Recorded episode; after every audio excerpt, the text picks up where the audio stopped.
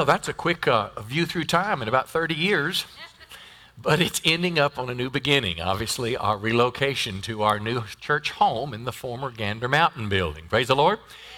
Hopefully, they're going to be uh, using hammers and nails uh, starting early September. So we're really excited for things to get going. But this series, New Beginnings, uh, the, the byline is making a greater impact in the world for Jesus. Now, many know that's what church is supposed to be about? Clearly, when we come together on a weekend experience, it's biblical. The Bible tells us not to forsake the assembling of ourselves together. We're here for you. We're here for prayer, for worship, for learning the Bible, for fellowship, to train our children in the things of God, to learn about God. Those are all vital and real. But the mission of the church is not just in our four walls. The mission of the church is in the world. It's in our community. It's around the world, reaching people for Christ.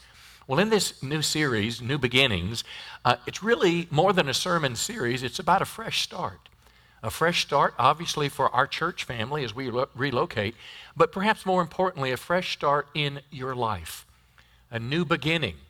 If you're here today and perhaps your life is not where you want it to be, it's, it's at a plateau or maybe it's been in decline, maybe there's something that you know deep in your heart God wants you to do for Him, but yet you've just kind of let it lay aside. Now is a time for a new beginning. And I'm, I'm trying to help you experience this. This sermon series really has two tracks as my message today. One is a, an informing and a provoking about our new church relocation, but two is about our own personal lives. Last week we talked about a very foundational message. Uh, we talked about uh, how to live a life that has lasting eternal significance and how to live a life that leaves a spiritual legacy for people behind me. Now, how many know there's nothing more important than that? All the trophies I earned as a kid, my fun experiences today, I love to turkey hunt, duck hunt, all those things, travel, but how many know none of that has eternal bearing? You can't take anything to heaven but people you've influenced for Christ. And the key, the secret of that was found as we learned last week. Remember, we contrasted Peter with a rich young ruler and one walked away from Jesus when it got hard to follow him. And Peter said, Look, Lord, we've given up everything to follow you. It doesn't mean he was a poor pauper, but what it literally meant was Jesus is first in my life. And he, to this day, uh, his life bears a spiritual legacy for us. Well, I want to review just a second, if I can, for those that weren't here last week, to kind of talk to you about this new beginning season of our relocation. Uh, we're relocating because we need more room. But the formula I say is this more room is more people, and more people is more ministry. And more ministry is more impact in our community, our nation, and our world for Jesus. That's what we're about as a church. And as we start this remodeling, it'll take probably nine to 12 months to do it. Uh, there's a couple ways that we can raise money towards this. We have a tremendous start starting out on the building. I want to say thank you to everyone that's given uh, up to date. And uh, as we go, obviously, like churches do, when we go on missions trips, when missionaries come, we all give opportunity to invest in it. It's never a pressure, you never have to. Certainly, it's your choice. But uh, I believe this is a good investment. I, I believe it's a way to find legacy for our lives, building something not just for us, but for people that are not yet here. And every, we could do this one or two ways. We could every week say, well, the plumbers work this week and here's their bill. Who wants to? Who give me five? Who give me five? Give me 10, 10, 10, 10. Who give me 15, 20, 25, 100, $5,000. Thank you for the plumbing bill today. I, I, I don't like that. I'm not much of an auctioneer anyway. I, I, think that's pressure, it's, it's, it's, it's spontaneous. We're going to take a little more spiritual focused approach, uh, focusing on prayer, hearing God, and making a thoughtful commitment. And we're taking about six or seven, eight weeks to do that. And uh, this, this, little packet will explain. I sure hope if you didn't get one last week, please pick this up on the way out. It's in the lobby. Um, actually, a big thing we're going to do today, I'm going to preach about prayer and new beginnings today. That's the title of my message. But a big thing we're going to ask you to do is, as soon as church is over, is, is hold off on lunch just a minute, but come, come over to Gander Mountain just a couple minutes and just say a prayer with us we want to go in the building. We've got it, and it's pretty cool. We've got it all lined out with uh, flags so you can see where the different sections of the building are. It's amazing when you see how big the lobby's going to be and just the kids' area and things. But go over there and touch it. Not just for what benefit it might bring you today, but it'll help you see a vision.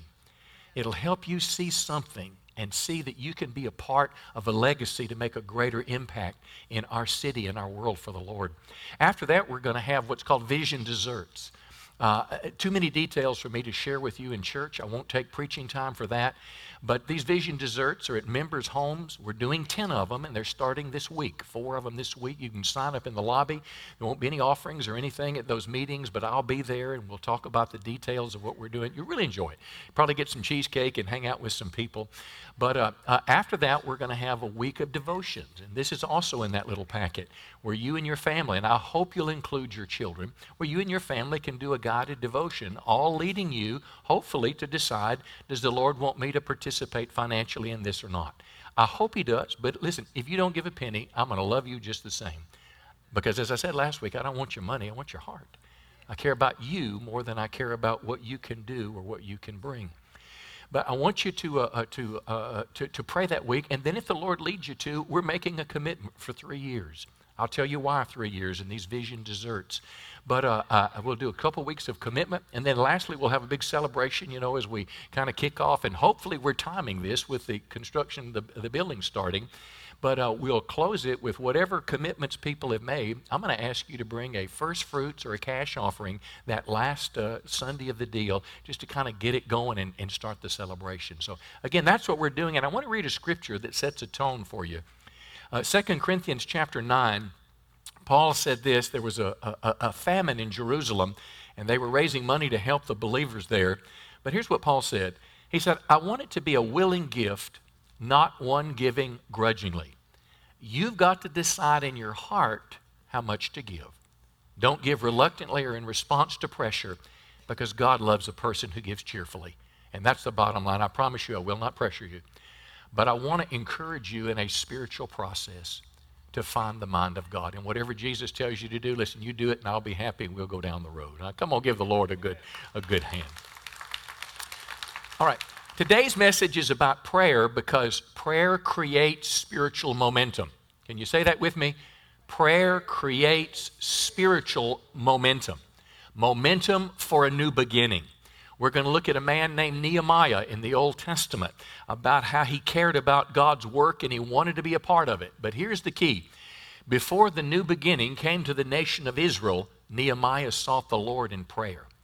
And when people pray, big things happen. Let's look together, uh, uh, Nehemiah chapter 1.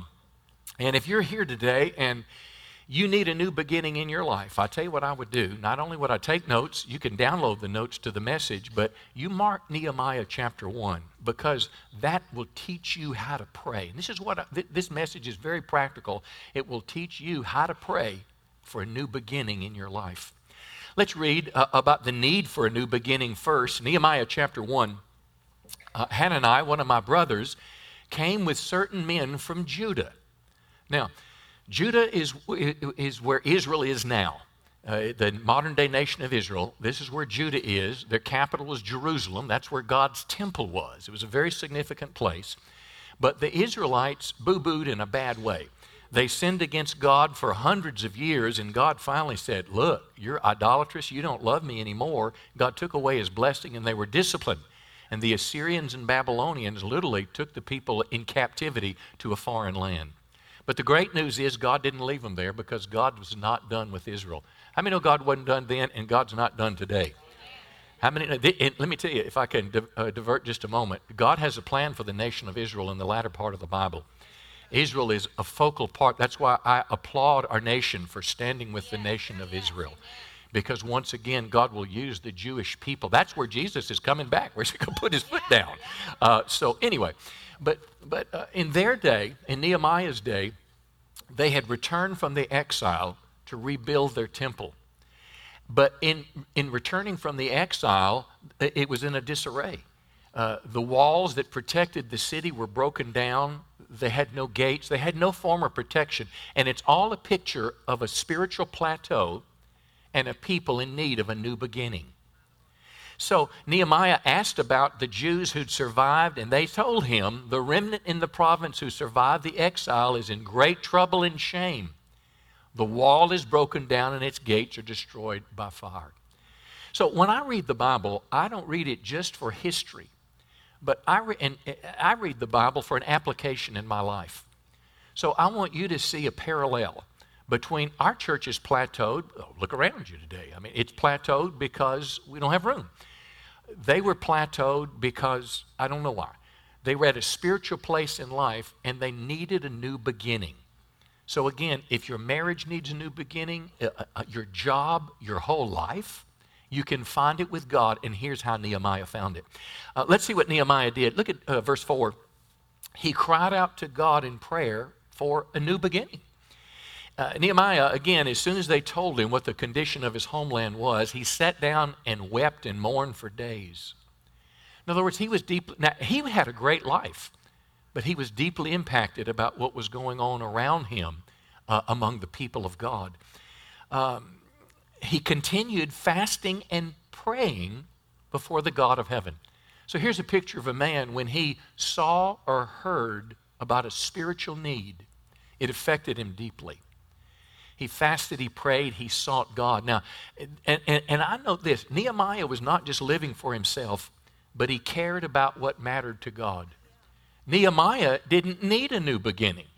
Now, as we'll read later, this guy was the king's cupbearer, which literally he was responsible for giving the king his drink, you know, making sure his food's safe, which clearly means this guy ate great food. He probably had a great house, great wife. Everything was wonderful. I mean, he had a government pension. You know what I mean? He just, he was on easy street. So he didn't need a new beginning. But he wasn't just living for himself. He was living for God and the work of God, and he made himself available. Um, and, and an application here is in our relocation. Listen, you can look at it one of two ways. You can say, well, I'm just going to change parking lots in about nine months.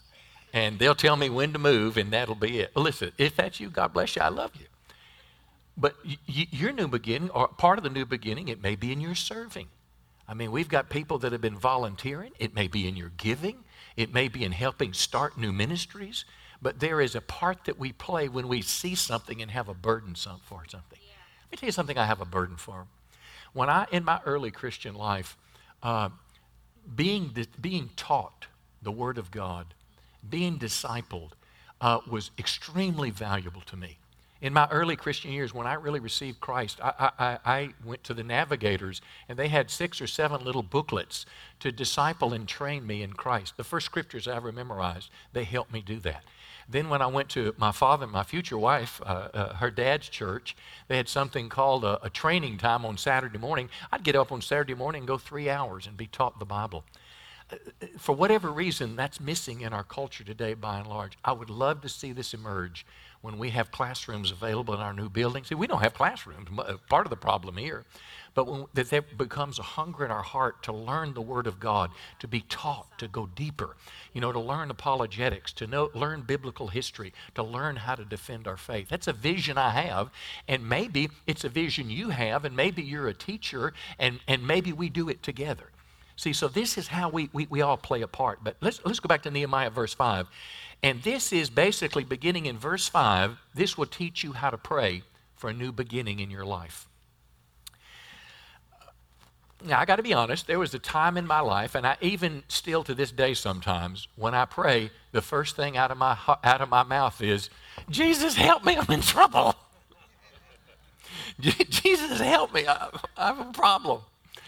Okay, not bad. How many can say I pray like that? do some. Sure. And that's not bad. The rest of you wouldn't raise your hand if I offered to buy you lunch today. But that's not bad to pray, but there's a better way. Look what Nehemiah did. Look at verse 5.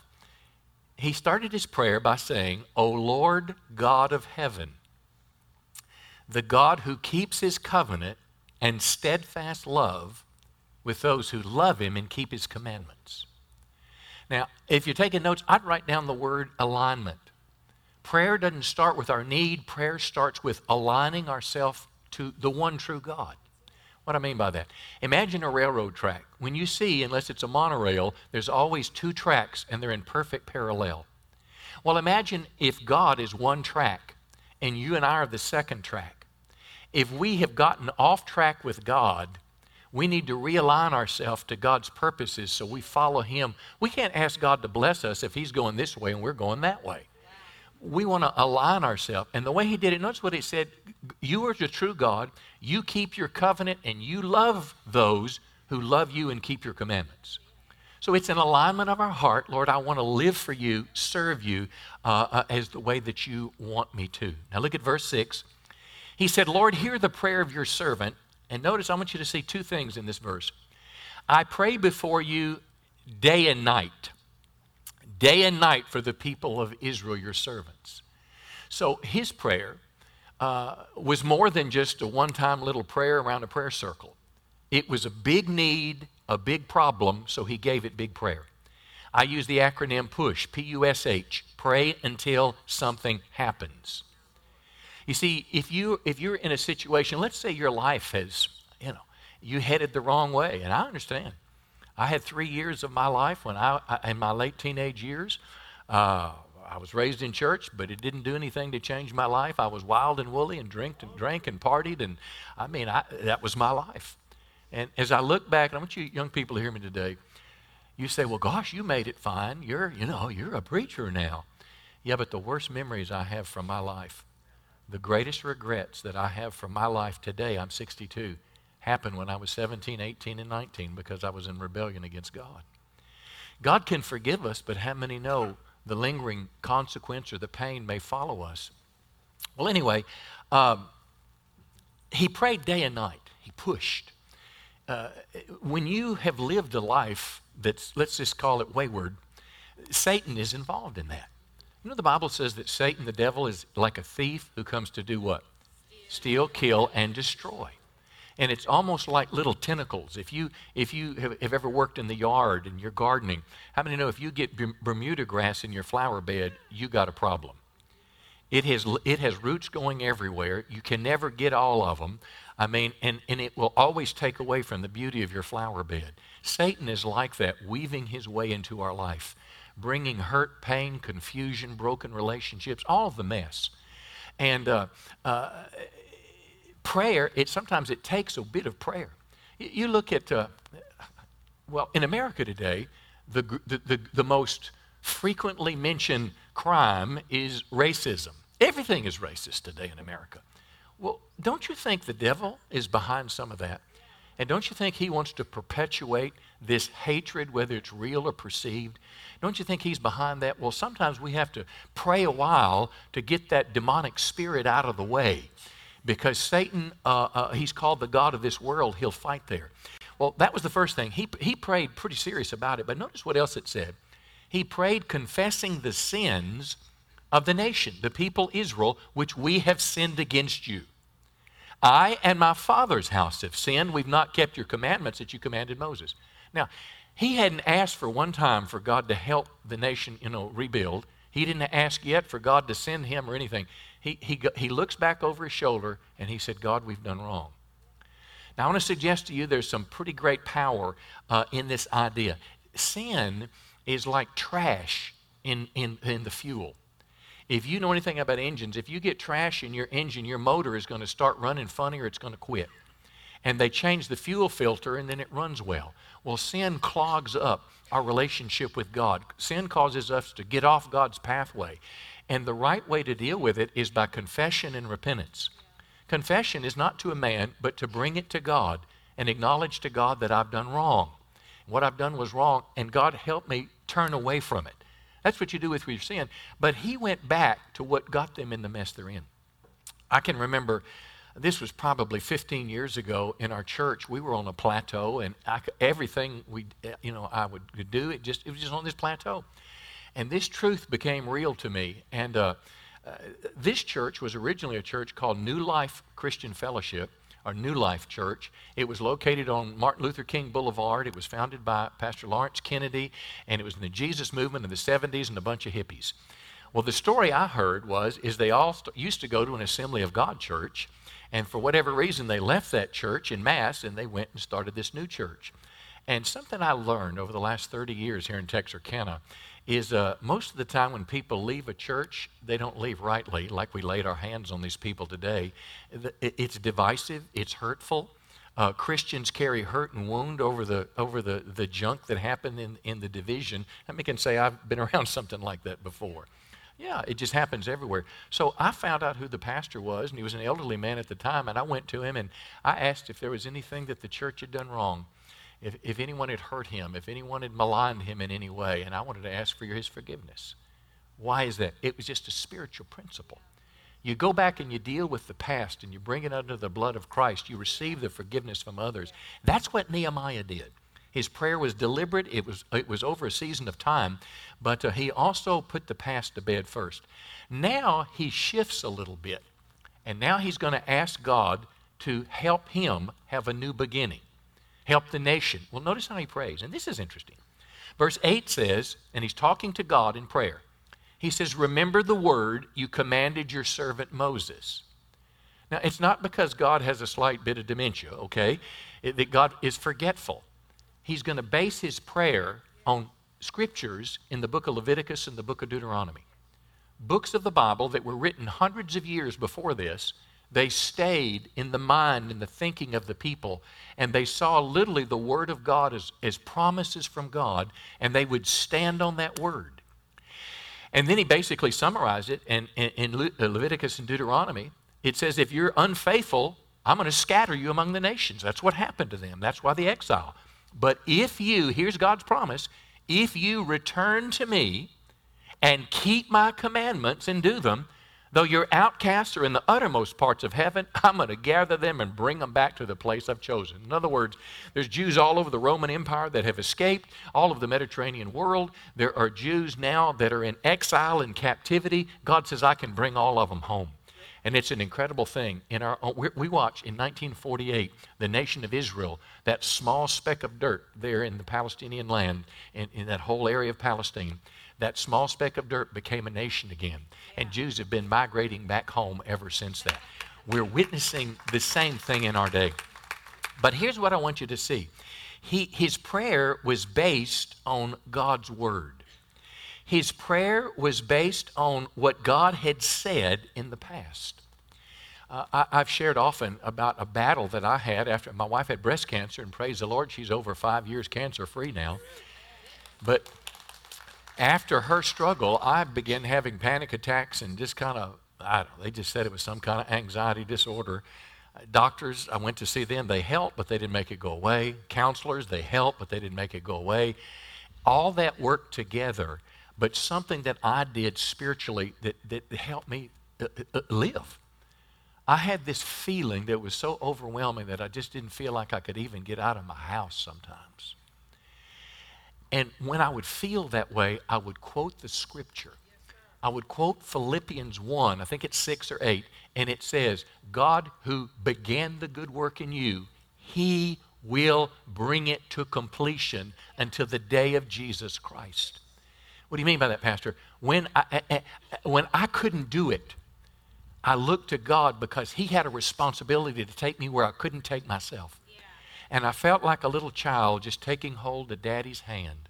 And Daddy walked me through. And another scripture was in Corinthians when I'm weak, then I'm strong. Then I'm strong. Well, I didn't have strength, but I would get out on my knees before I would do anything that was intimidating to me. And I would say, God, I don't have this ability on my own. Would you anoint me? Would you help me? Would you give me your strength? And can I tell you, friends, it was an anchor to my soul. God's word, it's powerful. He prayed God's word. Uh, let me ask you this question. How many have ever felt, I don't know, like the Lord spoke to you personally in some way, or maybe somebody gave you a personal prophecy and you judged that it was true, but that word from God really gave you strength to face something? How many can say, I bet, yeah, it, that's normal Christianity? Uh, listen to what Paul said about Timothy. Now, this is a pretty profound thought. He said, Timothy, my son, here are my instructions for you based on the prophetic words, this is not a predictive prophecy, this is a word of encouragement from someone to a person based on the prophetic words spoken about you earlier.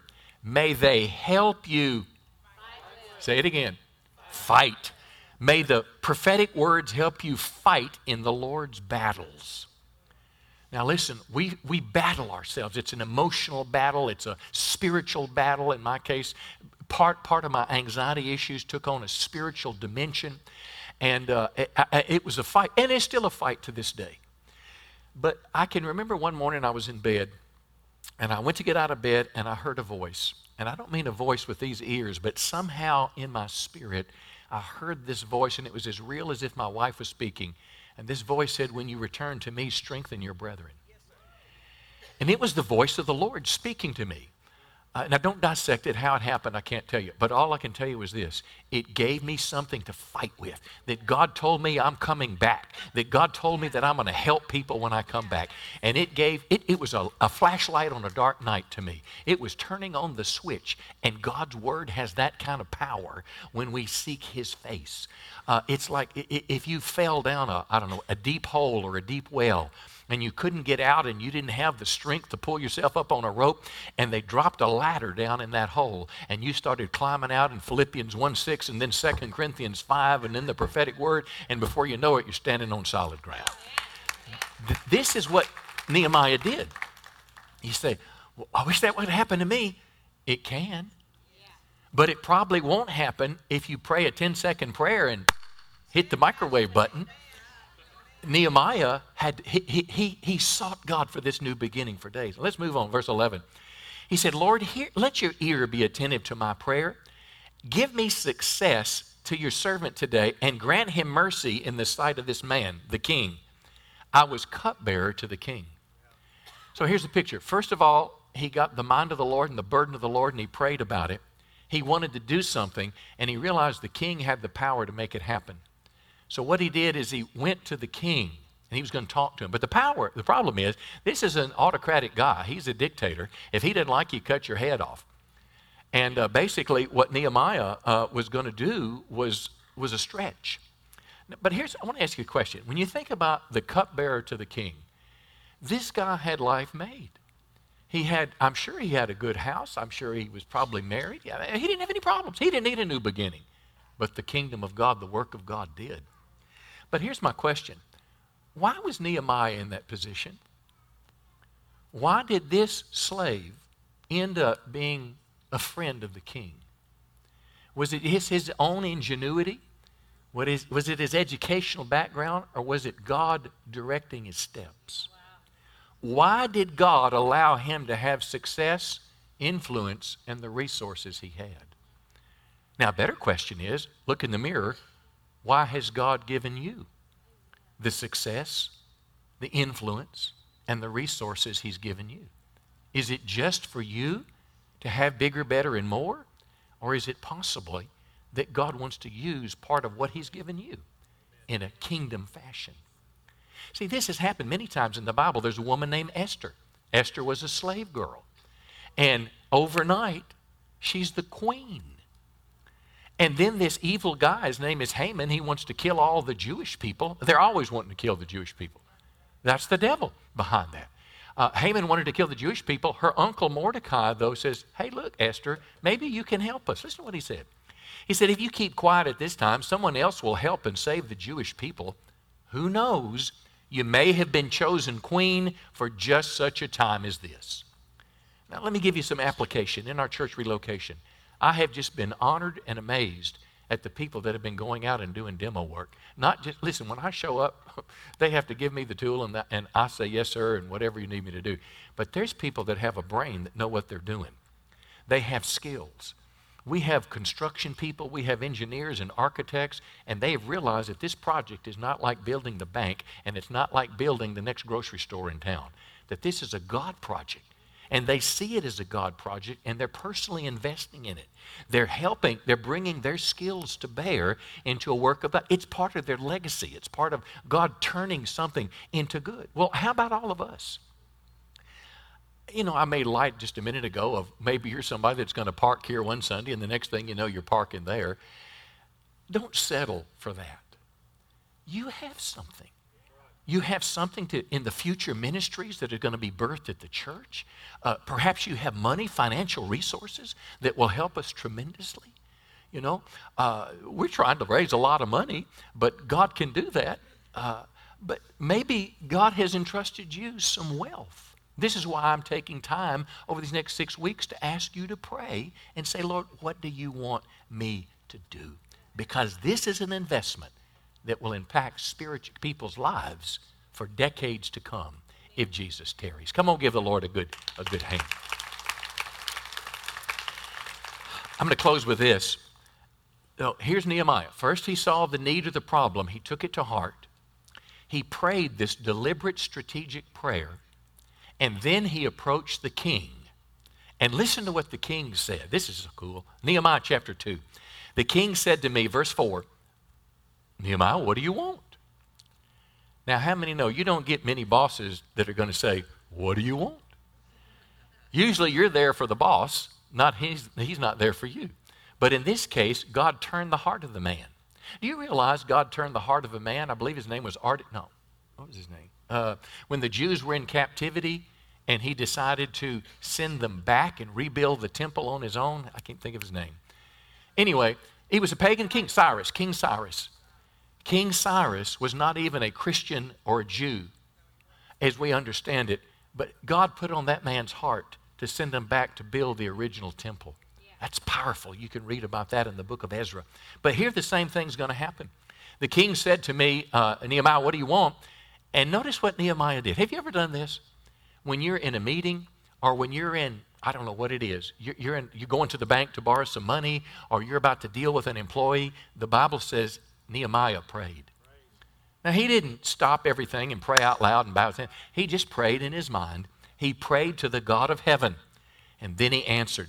I said to the king, now why did he do that? You remember the railroad track illustration? He's trying to be just like that with God. So he prayed to the God of heaven, and I said to the king, If it pleases the king, send me to Judah. Keep paying me, get my job when I get back, but I want you to send me down there, and it's going to take a number of months because they're going to make me the governor. Send me down there, and I'll rebuild it. So it pleased the king to send him. And then he said to the he kept asking, if it pleases the king, give me letters to the governors of the province so I can pass through safely. And then he kept going, verse 8, give me a letter to a guy named Asaph, the guy who keeps your forest, so he'll give me timber to make the beams for the gates. Because it doesn't do any good if I get down there if I don't have any boards to build stuff with. And notice what it said, and this is such a powerful scripture. The king granted me what I asked. Why? Not because he had taken a Toastmasters class and he was prolific in his presentation. Not because he had, uh, he had, not because he got the king drunk with some really good wine, you know what I mean, before he asked him and got him in a good mood. None of that manipulation. It was the favor of God. The Bible says, the good hand of my God was upon me. And can I tell you this, friend? The same good hand of God will be upon you and be upon me when we set ourselves to do his work. Whether it's a new beginning that's going to honor Him in our personal life or whether it's a new beginning as the church family, when we set ourselves to seek the Lord and do that railroad track thing with God, God's going to pour out His blessing and He's going to pour out His favor. And you'll look back one day and say, I'm glad I did. Come on, give the Lord a good hand. He's worthy of praise. Well, I'm going to close with this, and hopefully you're going to come. Uh, your stomach can growl a minute or two. You're going to make it today, but I want you to come just for a few minutes to go over to the Gander Mountain. Bring your children and, and just walk around it and look and begin to dream with me. See the layout of the building. Take a minute and pray for some different areas. If you don't know where it is, you just get back on I 30 towards Dallas and you get take the university. Everybody say university. university. Think of A&M University. You take university, and whenever you stop, there it is right there. You can't miss it. But uh, I want to share a, little, a quick video uh, from one of our staff members, Pastor Mike and Sharon. Uh, they're over our outreach ministries, and they're going to share a little bit about what our church does in our community. But remember what I told you more room is more people, and more people is more ministry. Well, that's the kind of thing I'm talking about. Take a, take a peek here, and then we'll, we'll, we'll close. My wife and I are excited about new beginnings and our new home at the former Gander Mountain. As Pastor has said, more space means more people, more people means more ministry, and more ministry means a greater impact, especially in our local community. You know, my translation of that is the bigger the rock, the greater the impact. And Church on the Rock is going to be bigger. It will be twice the footprint, which means there's going to be a lot more people, uh, easier to get around, more room for people, 10 more classrooms. So the ministry in the building itself will be greater, but what makes great ministry is people and leaders. And so as people come, more leaders will rise up. My wife and I are over Outreach Ministries, which we want to tell you a little about. One of our largest outreaches in our city is Project Hope, which operates under Karen and Artie Rayfield. They're very involved in Church Under the Bridge. They really get into the heart of the homeless community and try and help them any way they can. They also oversee our House of Grace, which is a home for single moms with children who most of them don't have anywhere to go. This gives them a chance to save money so they can move out into an apartment on their own, get a good job. They also oversee Furnished by Faith which once they get into an apartment or a home, then they can get some furniture. They'll go in and they'll furnish the whole house as best as they can. They have a laundry ministry twice a month. They bring laundry detergent and quarters and let people do their laundry so they'll have clean clothes. And here recently, they have just started delivering food to senior citizens because their monthly budget gets really tight. You know, our mentality at Church on the Rock for outreach is find a need and meet it but it can't be done just with staff. People that have a passion for something that find that need, ministries are started, they're birthed, and they're maintained by a leader. So it takes a leader to do those ministries. Matter of fact, we had a lady that came to our church who was praying to God, God, is there a place for me in our community, a church? So she's praying for a church home. She goes to the bank, goes to the drive-through. The little tube comes out, uh, you know, from the teller. She opens it up. One of our invite cards falls out, and at that time, the invite actually said, "There's a place for you." She felt that was a sign from the Lord. She came to our church, came to our Connect class very quickly, went through that and then began to do our greeter, uh, greeter ministry. As you walk in the foyer, people that greet you. But it wasn't long after that, she is now leading a team of women that go to the women's jail ministries. And we got somebody like Terry Anderson that go, not only goes to the men's jail ministry and leads a team there, but leads our Celebrate Recovery. That's an in house uh, outreach we have that people come to. Uh, they are very limited by rooms. They're meeting in baptism areas and classrooms, but their room they meet in is our Connect Cafe, which really limits their size. I believe that ministry will literally explode when we go to our new facility. I agree. We also go to nursing homes. We visit them. There's two different nursing homes every week, and we also feed the homeless once a month down at the homeless shelter, which I believe we could do a whole lot more if we had more people you know, one of the ministries I've always been excited about and looking forward to when the fall semester starts is our Sidewalk Sunday School. We call it Boombox Blast. You saw a video of it at the start of this service. But we started that about 15 years ago uh, with one truck and you and me. Uh, now we're doing five locations and I just be and reaching 150 to 200 uh, young people. And I was thinking, what if there's a person that comes to our new facility that has a heart for that, and they raise up a small team and we get another truck, we'd reach twice as many. So I'm so excited about what God's going to do because a bigger rock means a bigger impact. And I believe this is going to be a very large rock that God's given us to make an impact in our community and around the world. The Lord. Hey, why don't you stand to your feet and uh, we're going to close in prayer. You know, there's a lot of things, obviously, that go on that you don't, don't see. We are very committed to missions, to outreach. When I say missions, I mean local community, our nation, and, uh, and the world. Uh, we figured out the other day we're giving over $2,000 every day outside the walls of this church in some type of Christian ministry. And that's no salaries and no overhead. That's seven or eight hundred thousand dollars a year. Uh, just the other day, uh, uh, uh, or two weeks ago, there was a, a, a little uh, request in our newspaper. It said, elderly people, you know, the heat's getting real bad. If anybody has any extra fans. So we sent $500 to buy fans for people. Uh, this week, it was a, uh, one local school district was requesting money or supplies for kids that didn't even have personal hygiene items. So we sent $500 to them. I mean, this is what church does. It, it, it, it, reaches people for Christ. It helps them get their life in a good, strong place. And it encourages them to make a difference in the world. And uh, that's what we're all about. That's why I hope you'll pick up before you go, pick up this little packet in the lobby and uh, sign up for that vision dessert. The first one is Tuesday. I'll be there. Second is Thursday. But I want us to pray right now. If you would join me, I pray every day for new beginnings. I pray primarily in our church, but I'm, and, and you might join me in this prayer. This is why I preached on prayer today, so you'd pray with me. I pray every day that God would watch over every detail in our relocation.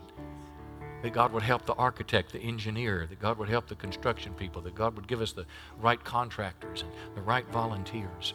I pray that our church building would sell. Now, we, we need to sell this church building. A lot of money tied up here. I pray the right person would buy this to be able to help us get over there. Uh, I, I pray every day. But another big thing I pray for is every day now I'm saying, Lord, what do you want Linnell and I to do in this process? What do you want us to do is in our role of leadership? What do you want us to do financially? You show me, Holy Spirit, and we'll do it. And uh, I hope you'll do the same in prayer with me. Lord, as we close today, I, I want to pray first for my friends that are here today that need a new beginning in their life. I've been there. I've been there with at 19 years of age, running kind of away from home, lighting something up in the parking lot to get on an airplane and thinking it was cool. I've been there. I needed a new beginning, and you gave it to me. I have dear friends today, their marriages, they're ready to walk away. I know people that have lost their jobs. I, I know people that are hugely gifted, but they're not engaging in any ministry for the Lord. They're at a plateau for whatever reason. I want to pray for all of us today that we would have a new beginning and we would be that railroad track that gets in perfect alignment with God so that our life will have significance and leave a spiritual legacy to impact people to come. I don't want to get to heaven one day and stand before you and have buried my talents. I want to use what you've given me for the glory of God. And I pray this in Jesus' name. I want to have this closing prayer for a personal level. They're going to sing one last song and then we'll dismiss, so please give us just a moment. Every service, we ask our prayer team to come back to the front at the, begin, at the end of the service. Perhaps there's something that you want prayer for before we go. We'll pray about anything, but I can't think of a better prayer is that maybe you need a new beginning in your life. Maybe you're at a plateau or maybe you've been headed the wrong way and you just want you want to you want to ask God today. You want to start the prayers today that God would help you find a new beginning in your life. We'd be delighted to pray. But the most important prayer we'd like to pray today is if you're here today and you say, Pastor, my greatest need is to have a new beginning with God. The Bible calls it being saved or salvation. it, is a definite starting point. For me, uh, I was raised in church, didn't take it, it's not the church's fault. But my problems began piling up on me, and I wanted to run away. I didn't know what to do, but at the same time, a desire for God began growing in my heart. And one day, a Gideon gave me a Bible, and he told me, as we reflected on the cross, he said, Jesus died on the cross for your sins. And I knew I'd done wrong. He said there's a penalty with sin. The Bible says the wages of sin is death, which means one day there's a judgment to stand before God. But for those who believe and follow Jesus, that judgment will be taken away. And I remember it was August 15th, 1976. In that little Gideon Bible, I wrote my name down that today I choose to believe in Jesus and follow him. And those two powerful elements, believing in Jesus and following him, implies I'm walking away from my old life and I'm going to walk to Jesus. I'm telling you, friends, it works. The best life you've ever dreamed can be found when you're in the will of God. And it starts by inviting Jesus to be your Lord and Savior. And if you feel like right now that I'm talking to you, let me suggest that it's not me. Well, it is me, but it's the Holy Spirit speaking through me to tell you that God loves you and He wants you to turn your heart to Christ. And if you feel that that's you, maybe it could be the first time you've made this commitment, or maybe you've gotten away from God and you want to come back. But when they start singing, I'm going to ask you to do something very bold and gutsy. Slip out of your chair and come meet us at the cross. We want to pray for you. We want to give you something that's going to help you. But why moving up here? I'll tell you why. I can't walk away from my past until I take the first step. And it's like the first step towards God is the symbolism of that journey to the cross. It'll change your life. Go ahead and begin to sing, Pastor Zach. Our last song, our prayer team is coming to the front. They're here to pray for you for anything. But most importantly, if you want to commit your life to Christ, we'll see you at the cross. I love you. Thanks for coming. And I'll see you over at Gander Mountain